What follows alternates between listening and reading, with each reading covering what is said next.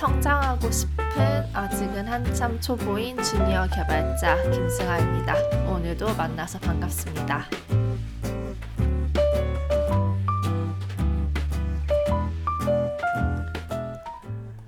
오늘은 제가 웹개발 IT 스타트업에서 운영팀으로 근무했던 경험, 그리고 지금 회사에서 일하고 있는 경험을 토대로 웹 개발의 전반적인 프로세스, 그러니까 웹 개발이 어떻게 이루어지는지에 대한 전체적인 과정을 한번 훑어볼까 합니다.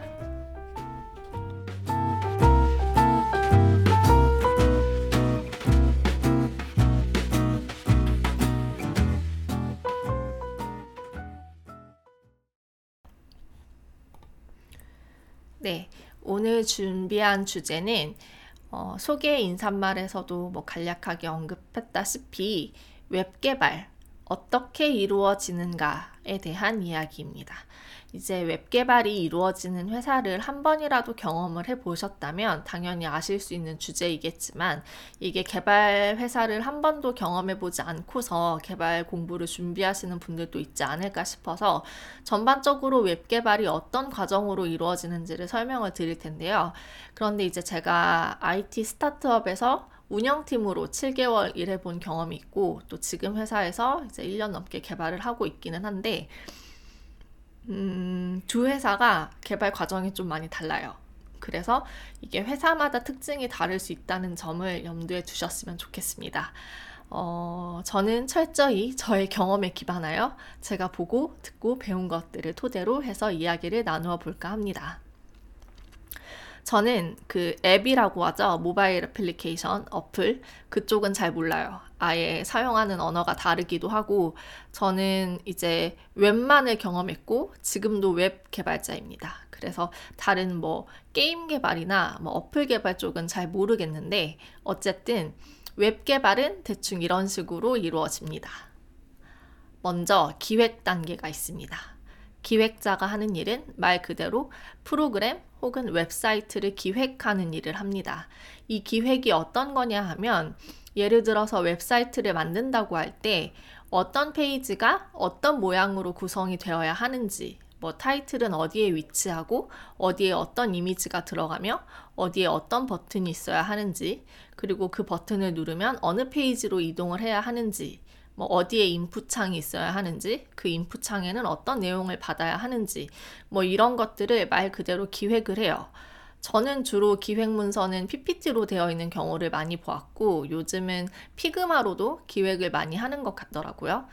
그래서 이거는 구글에 wireframe을 검색해 보시면 많은 wireframe 이미지들이 나오는데 기획자는 그렇게 대강의 wireframe을 그리면서 구체적으로 그 웹사이트에 필요한 요구 사항들을 기획 문서에 기술합니다. 저는 이제 개발자 출신의 기획자 분들을 많이 봤는데 개발자 출신이 아니어도 기획은 할 수 있어요. 다만 기획자가 개발을 어느 정도 안다면 해당 웹사이트 스펙이나 요구사항을 좀 더 정확하게 기술을 할 수 있겠죠. 그래서 요즘은 기획자를 위한 IT 강의들도 좀 많이 나오는 모양이더라고요. 그렇게 기획 문서가 만들어지면 이제 UX UI 디자이너가 그 기획 문서 위에 예쁘게 옷을 입힙니다. 디자인을 뽑아내는 거죠. 그런데 이게 회사마다 다른 것 같은 게 제가 그 전 회사에서 근무할 때는 기획자가 기획 문서를 만들고 그 기획 문서에 따라서 디자이너가 그림을 그려주면 그 디자이너가 만들어준 그림을 토대로 개발자들이 작업을 시작하는 시기였는데 지금 저희 회사는 디자이너가 따로 없어요. 그러다 보니까 이제 어떤 식으로 작업이 진행이 되냐면 이제 대강의 기획 문서가 만들어지고 그 기획 문서를 가지고 먼저 개발 작업을 합니다. 그런데 디자인이 없기 때문에 화면 꾸미는 작업은 대충 그냥 대강 어, 화면 요소만 집어넣는 식으로 이루어집니다. 그렇게 대강 꾸며진 화면 작업을 회사 외부의 디자이너한테 보여줘요. 그러면 그 디자이너가 다시 디자인을 깔끔하게 입혀주셔서 저희한테 보내줍니다. 그러면 이제 frontend 개발자인 제가 그 디자인 가이드에 맞게 다시 좀 더 세밀하게 화면 markup 작업을 하는 그런 시기예요. 이게 이렇게 말을 하고 보니까 약간 좀 똑같은 일이 두 번 이루어지고 비효율적이어 보이긴 한데, 네, 뭐, 회사에 디자이너가 없어서 그리고 일단은 빨리빨리 기능을 개발하는 게 우선이 되다 보니까 그런 식으로 진행을 하고 있습니다. 이때 이 UX UI 디자이너는 정말 이건 뭐 디자이너의 역량에 따라 다르겠지만 예를 들면 뭐 알림 메시지가 화면에 몇 초 동안 보이다가 사라져야 하는지 뭐 모델 창에 띄어지면 그 뒷배경을 까맣게 처리하되 그 까만 그 뒷배경의 불투명도 오퍼스틱 값이 얼마여야 한다든지 이렇게 정말 세세하게 화면 디자인에 필요한 그 모든 것들을 다 규정을 해주십니다. 보통은 이제 Adobe XD나 Figma 그리고 뭐 Zeplin 같은 프로그램을 많이 써요. 얘네들은 UX UI 디자인 툴이고요. 이제 마우스만 갖다 대도 이 버튼의 마진 값과 패딩 값이 얼마인지, 색상 코드는 무엇인지, 이 버튼 안에 글자 크기는 몇 픽셀인지 이런 것들이 다 나옵니다. 그러면 이제 저 같은 frontend 개발자는 그런 Adobe XD나 Figma 같은 프로그램을 통해서 그 툴에서 보여지는 이미지 그대로를 화면에 구현하게 되는 것이죠. 그런데 여기서 아까 저희 회사가 디자이너가 없다 보니까 처음에 개발할 때 화면 그 마크업 작업은 그냥 대강 한다고 말씀을 드렸는데 그 디자인 시스템이라는 게 있어요. 요즘 회사들은 다 거의 뭐 이 디자인 시스템을 도입하고 있는 것 같아요. 이 디자인 시스템이 뭐냐 궁금하시면 구글에 한번 디자인 시스템을 검색을 해보세요. 이미지를 검색해 보시면 수많은 디자인 시스템의 예를 보실 수 있을 텐데요. 이 디자인 시스템이란 무엇이냐라고 물으신다면, 음, 이거를 어떻게 말로 설명을 해야 할지 모르겠는데, 예컨대 그 한 웹사이트에서는 일관된 디자인을 보여줘야 해요. 그래서 주요 테마 색상을 정의하고 그 테마 석, 테마 색상을 기준으로 여러 가지 뭐 버튼, 아이콘, 뭐 알림창, 인풋창 이런 것들이 짜르르르 만들어지게 되는데 이렇게 한 웹사이트 내에 모든 페이지에서 공통적으로 사용되는 뭐 색상, 폰트, 레이아웃, 그리고 뭐 버튼, 인풋, checkbox, select box 등등 이런 UI component들이 어떤 모양을 가지고 있어야 하는지에 대한 일련의 규칙이자 정의, 라고 보시면 되겠습니다. 이게 말로 설명해서 복잡한데 구글에서 한번 검색해 보세요. 바로 이해하실 수 있을 거라고 생각합니다. 그래서 저희도 그 디자인 시스템 가이드가 다 있어요. 외부에서 디자이너분이 만들어주신 디자인 시스템이 있어서 화면 작업을 대강 한다고 하지만 그 디자인 시스템 가이드에 맞춰서 대강의 작업을 합니다. 그러니까 대강 작업을 해도 디자인이 그렇게 막 이상하지 않아요. 네. 네, 그래서 이렇게 디자인이 끝났으면 이제 개발로 넘어옵니다. 그 웹 개발은 backend와 frontend로 나누어지고요. backend와 frontend를 나누는 기준은 서버를 담당하느냐, 클라이언트를 담당하느냐의 차이입니다. 뭐 서버와 클라이언트 이게 개발자한테는 너무나 익숙한 단어이지만 이게 처음 공부하시는 분들은 클라이언트와 서버라는 그 단어 자체가 낯설 수도 있을 거라고 생각해요. 그래서 한번 설명을 해보고자 합니다. 네, 이렇게 한번 설명을 해볼게요. 내 컴퓨터에만 저장되어 있는 것들을 다른 컴퓨터에서 볼 수 있나요? 아니죠. 내 컴퓨터에 저장되어 있는 건 내 컴퓨터에서만 볼 수 있습니다. 그런데 웹사이트의 경우에는 전 세계 사람들이 각기 저마다의 컴퓨터를 가지고 똑같은 웹사이트를 보게 된단 말이죠. 그렇다면 이 웹사이트가 저장된 곳은 내 컴퓨터가 아니에요. 뭔가 알 수 없는 내 컴퓨터 바깥에 어딘가에 저장이 되어 있고 거기에 저장이 된 웹페이지가 수많은 전 세계 컴퓨터에 뿌려지는 거죠. 자, 이때 이 웹페이지의 정보가 저장되어 있는 뭔가 그 알 수 없는 바깥 어딘가 거기가 바로 서버이고요.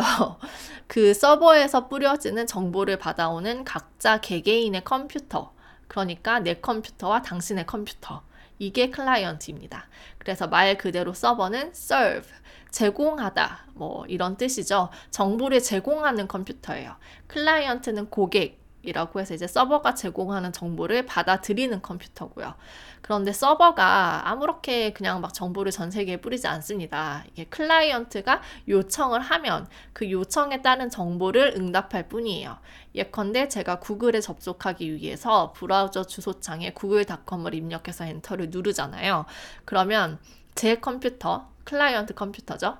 제 컴퓨터가 서버를 향해서 구글닷컴 사이트 보여줘 하고 요청을 보낸 거예요. 그러면 서버는 열심히 그 안에서 구글닷컴 페이지를 찾다가 어 여기 있어 이거 구글닷컴이야 하고 정보를 보내줘요. 그러면 그 받은 정보를 클라이언트 컴퓨터가 짜잔 구글닷컴 하고 화면에 보여주게 되죠. 이 일련의 클라이언트와 서버 간의 통신을 HTTP라고 하고요. 음, HTTP는 너무 중요해서 제가 따로 에피소드를 좀 파서 저도 좀 공부를 많이 한 다음에 좀 더 자세하게 설명을 할 예정입니다. 아무튼 이런 식으로 서버와 클라이언트 간의 통신을 통해서 우리가 웹페이지를 볼 수 있게 돼요. 그런데 이제 그래서 우리가 웹페이지를 사람들한테 제공할 수 있으려면 웹페이지를 서버에다가 올려야 합니다. 이 서버단의 작업을 하는 사람들이 backend 개발자예요. 그래서 실제로 backend 개발자는 서버에서부터 DB, 네, 뭐 데이터베이스 쪽까지를 다루게 되는데요. 이제 반면에 클라이언트 단, 개개인 사용자가 실제로 눈으로 바로 보는 그 작업을, 그 부분의 작업을 하는 사람들이 frontend 개발자고요. 어쨌든 그래서 클라이언트와 서버, frontend와 backend의 차이는 이 정도로 갈무리를 짓겠습니다.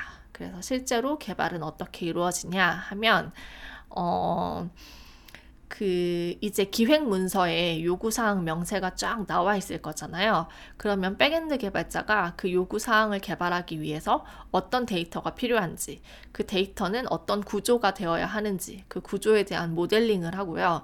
그리고 이제 클라이언트에 이런 정보를 제공하기 위해서 실제로 서버 컴퓨터 안에서는 어떻게 데이터를 가공해야 하는지 이런 것들을 정의하고 개발하게 됩니다.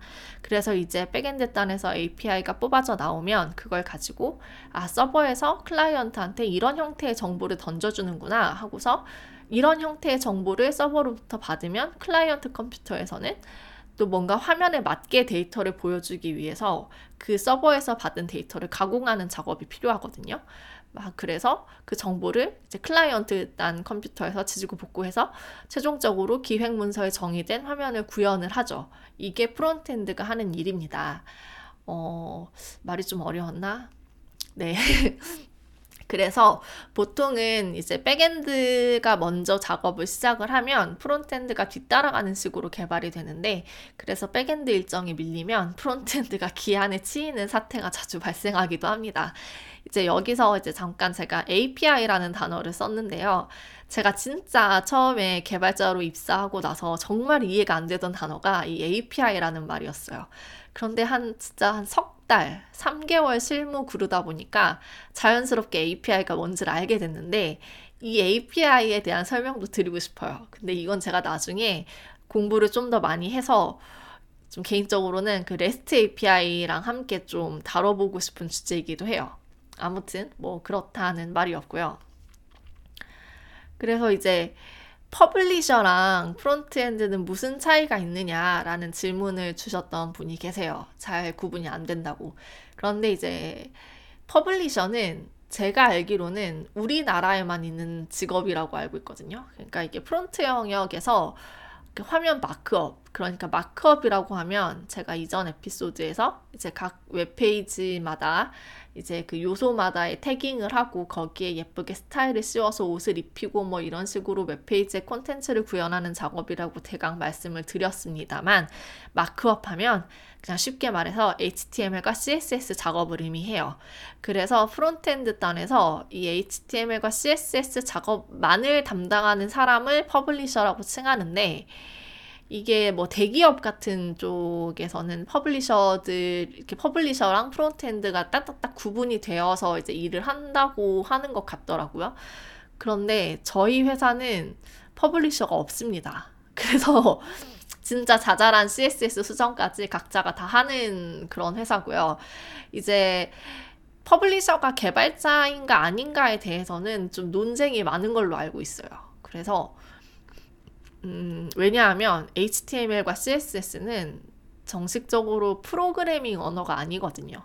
그래서 경우에 따라서 publisher도 개발자라고 인정을 해주는 회사에서는 뭐 이제 뭐 UX developer, 뭐 UI developer 이런 용어들을 쓰는 것 같아요. 네.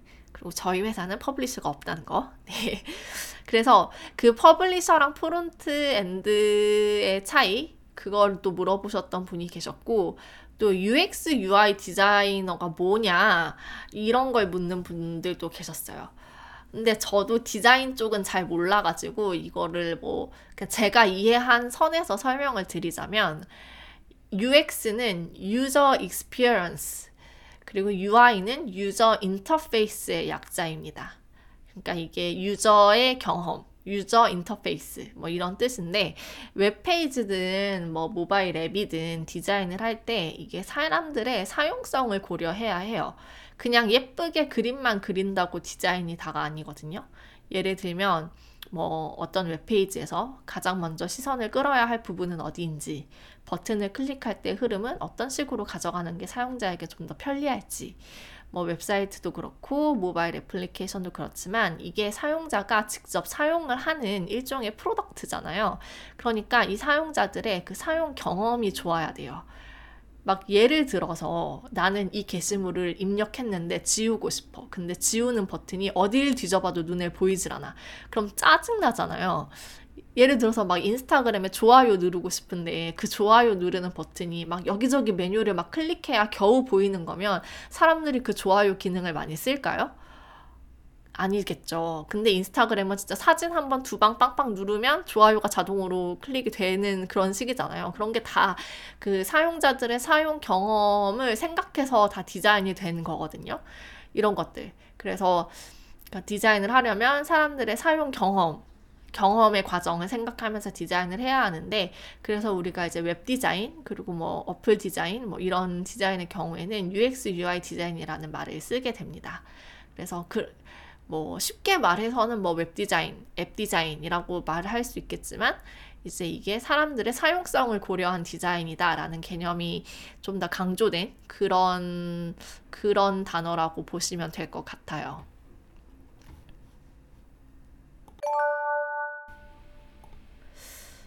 네, 어, 생각보다 30분을 채우는 게 쉽지가 않네요. 열심히 설명을 했다고 했지만, 이번에는 20분도 채 채우지 못했습니다. 아직 팟캐스트 초보라서, 팟캐스트 초보이기도 하고, 개발 초보이기도 하고, 그냥 많은 부분에서, 모든 부분에서 제가 초보라서 진짜 부족한 게 너무 많습니다. 음, 저는 솔직히 말하면, 주변에 개발자 인맥들이 조금 있었어요. 사실 제가 이제 개발 업계에 관심을 갖게 되고 개발 공부를 시작하게 된 계기 중에 하나이기도 한데 그 당시에 연애를 하고 있던 남자친구가 3년차 개발자였습니다. 네, 지금은 헤어졌지만, 네. 그래서 저는 처음에 개발 공부 시작할 때 실은 남자친구의 도움을 굉장히 많이 받았어요. 그런데 이렇게 뭐 친한 사람들 중에 개발자가 없는데도 개발 공부를 시작하려고 하신다면 정말 많은 부분이 막막하지 않을까라는 생각을 해봤고 아예 이게 웹 개발이란 게 뭔지 이 개발이 어떻게 돌아가지 도, 돌아가는지도 모르는 사람들이 웹 개발에 대한 지식을 공부하려고 하면 감이 잘 안 잡힐 수도 있겠다는 생각이 들어서 이번 에피소드에서는 이렇게 웹 개발이 어떤 과정으로 진행되는지를 좀 간략하게 짚어봤습니다. 그런데 이제 제가 서두에서 말씀드린 것처럼 실제로 개발 프로세스가 어떻게 돌아가는지는 회사의 특성마다 다 다를 수 있다는 점 기억해 주시길 바라겠고요. 음, 네. 오늘도 길다면 길고 짧다면 짧을 이 시간 저와 함께 해주셔서 진심으로 감사드립니다. 어, 아, 제가 공부를 좀 더 많이 해서 정말 풍성하고 더 알차고 여러분들한테 더 도움이 될 만한 내용들을 찾아가지고 좀 준비를 좀 많이 해야 될 것 같다는 반성이 많이 듭니다. 네. 아무튼 네, 이 시간 함께 해주셔서 감사하고요. 다음 다음 에피소드에서는 더 여러분들에게 도움이 될 만한 정보들을 가지고 찾아오 오도록 노력을 해보겠습니다. 네, 감사합니다.